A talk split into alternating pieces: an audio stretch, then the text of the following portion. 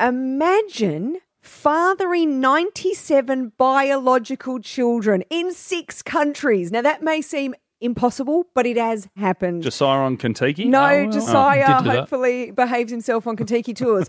um, but this is amazing. And imagine not knowing that you had done that. Uh, we're now crossing to the States. Uh, we have Donor Dylan joining us. Hi, Dylan. Hi, y'all. Thanks so much for having me. Now, Dylan, we have to explain. Obviously, that was a headline I gave. We must break this down. Um, you, when you were 20, uh, became a sperm donor and you, you made, is it roughly 400 donations between the age of 20 and 25? Um, you were told that there was a limit of 40 families that, that your donations would be distributed to.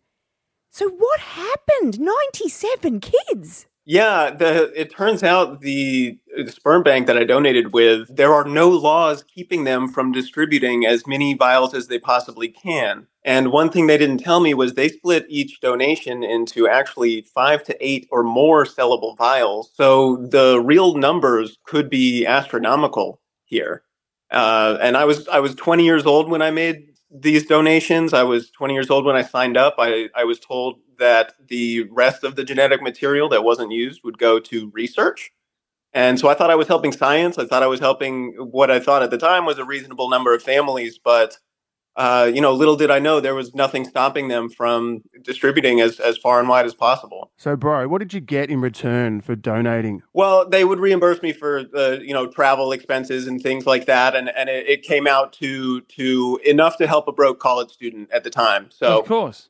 But then Yeah. are you saying they split they split up each donation into eight? Yes, uh, this is not something that they told me. I had to find this out the hard way. W- what if I had only donated five times, right? Then they could Yeah. split that into say 40 donations, and then through the IVF process, uh, in vitro fertilization, you can actually make a, a lot of embryos per each vial. So it, it could be an unreasonable number, even if I'd only gone in a few times. I mean, there's so many reasons this shouldn't happen. And I can't believe you're now actively trying to change the laws or bringing laws to stop this happening because.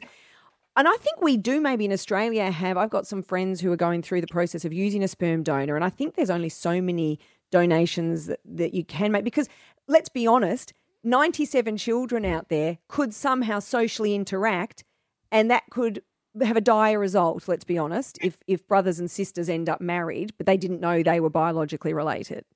Absolutely, it's a, it's a real concern for the millions of donor conceived people worldwide. And what's fascinating about this is uh, Australia imports eighty percent of their genetic material uh, from the United States. So uh, Wow. anything that's going on in the U.S.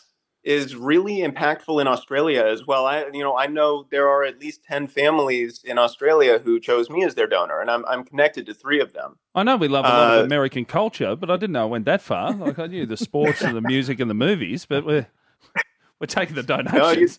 we're importing everything. You, got, yeah, yeah. I'll never forget. I was uh, in Brisbane this past year, and and driving by a building with one of the families uh, who who you know I, I helped create, and and the, one of the moms points to to the building that we drive by, and she goes, "Some of your sperm is in there," and and I was just blown away at the fact that there's a literal supply chain for my you know reproduction, and that it reached you know ten thousand miles, sixteen thousand kilometers from from my home. Weird travel uh, fact it's as well, isn't it? Dylan, how did you find out? Like, how did how did you find out that you had ninety seven biological children? So for a while, the the sperm bank would would update me with the numbers. So while I was still donating, uh, they asked me one day, "Hey, do you want to know how many births there are?" And I said, "Sure." And and they said two. And you know, I was maybe 22 or 23 at the time, and I was like, "Wow, you know, two kids out in the world. That's beautiful. I'm I'm really happy about that." The next time they told me it was eight.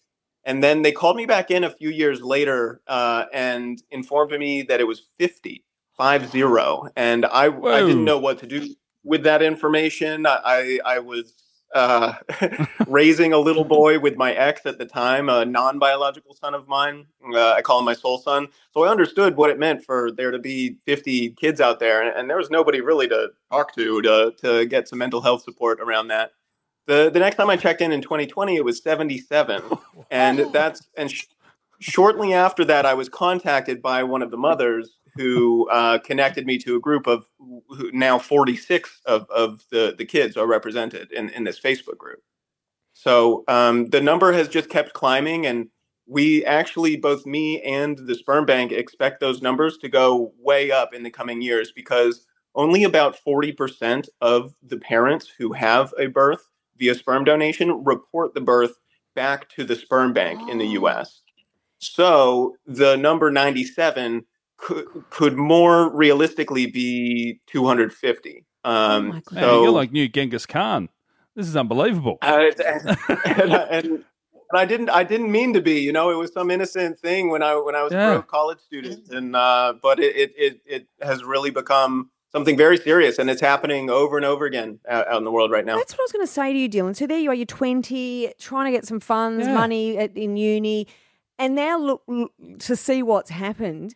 Were you under the like when you donated it? Was it anonymous? You didn't think you'd be part of all these Facebook groups? So I was not expecting to be reached out to so soon. Uh, I did what's called open ID donation, which means when the kids turn 18, they can uh, get the contact information, get my contact information from the sperm bank.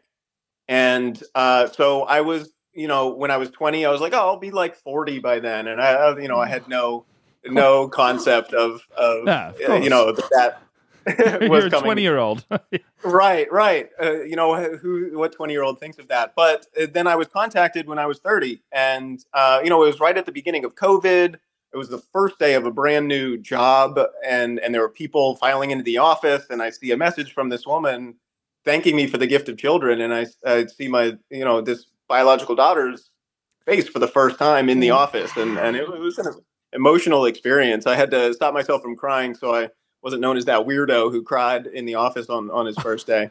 So, what is Christmas like for you? Like with all those kids, do you get heaps of presents, or does it cost you coin?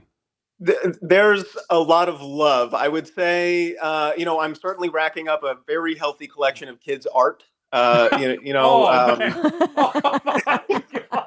I, have got two kids. I can't imagine. I could probably fill a storage unit by the time, uh, you know, a, a few years from now. But the gifts do happen. I, I would say, uh, you know, one of the things that's really special is Father's Day didn't quite fit for me. So what they did was they formed Dylan Day at the end of October, um, and it, it, marks the day that they first formed their group together, the wow. the, the, parents, and uh, they they sort of celebrate. You know my contribution on on that day, and, and they'll send me cards and, and flowers, and it's my new favorite day of the year. It actually is mind boggling, but I think it's an incredible cause that you're raising um, attention for. And I think everyone has to be should be mindful of this. And it, it is stunning that there are no laws in place mm. to stop this happening. And you'd be surprised to learn that um, some states in Australia don't yet have laws regulating this. So um, it's it's it's part of why the you know the imports were able to happen you know so many times. Um, I, I, do want to just give a quick shout out to Donor Conceived Australia, an awesome nonprofit that I, I really respect their work down there if there's any donor conceived people or, or parents of donor conceived people who are looking for information or their say their rights to information, things like that, uh, they do a lot of support, advocacy, and education. So um, you know it's it's it's great to to be connected to organizations that are making a, a real impact. Well, it is, uh, and you in, are too, Dylan. I think not only obviously you've got a really um, well-adjusted, healthy state of mind about all this, um, and uh, yeah, we, we we celebrate Dylan Day now. Why oh, not? Oh, yeah. You and your, you and your tribe well. that you've created.